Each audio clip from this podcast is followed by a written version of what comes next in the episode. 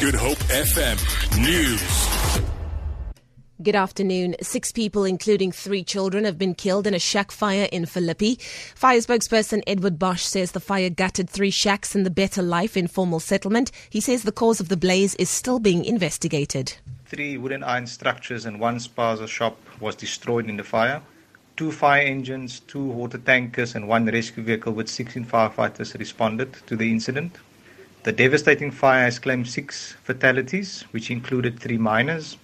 One person with serious injuries was transported to hospital by metro ambulance.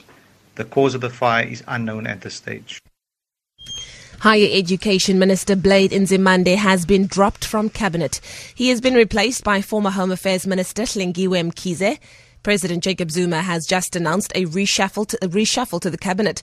Other changes include the movement of former Communications Minister Ayanda Dlodlo to Home Affairs. Former Energy Minister Mmamoloko Kubayi has moved to Communications. Former Minister of State Security David Mahlobo has replaced Kubayi. Bongani Thomas Bongo as Mahlobo's replacement, while former deputy in the presidency is the Deputy Minister of Higher Education replacing Mduduzi Manana.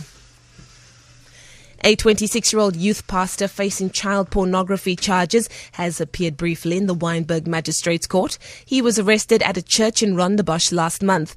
The accused is out on bail of 1,000 Rand. Mlamli Maneli reports. Pastor also faces the charge of failing to report knowledge of the commission of a sexual offense with children. He allegedly befriended boys between the ages of 14 and 17 through social media and allegedly exchanged naked photos with them.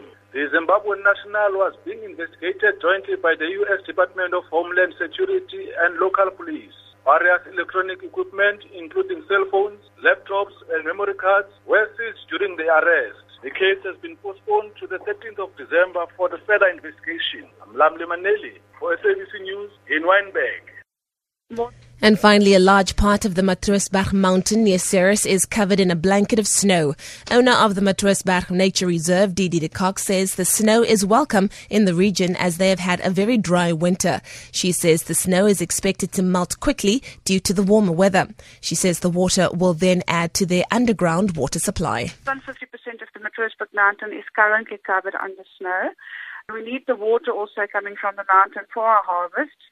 But most of all, we are happy for the snow because it keeps the underground water levels for our boreholes and things that we have to use during the dry summers because we have really dry winters. That was the owner of the Matroosberg Nature Reserve, Didi de Kock. For Good Hope FM News, I'm Leanne Williams.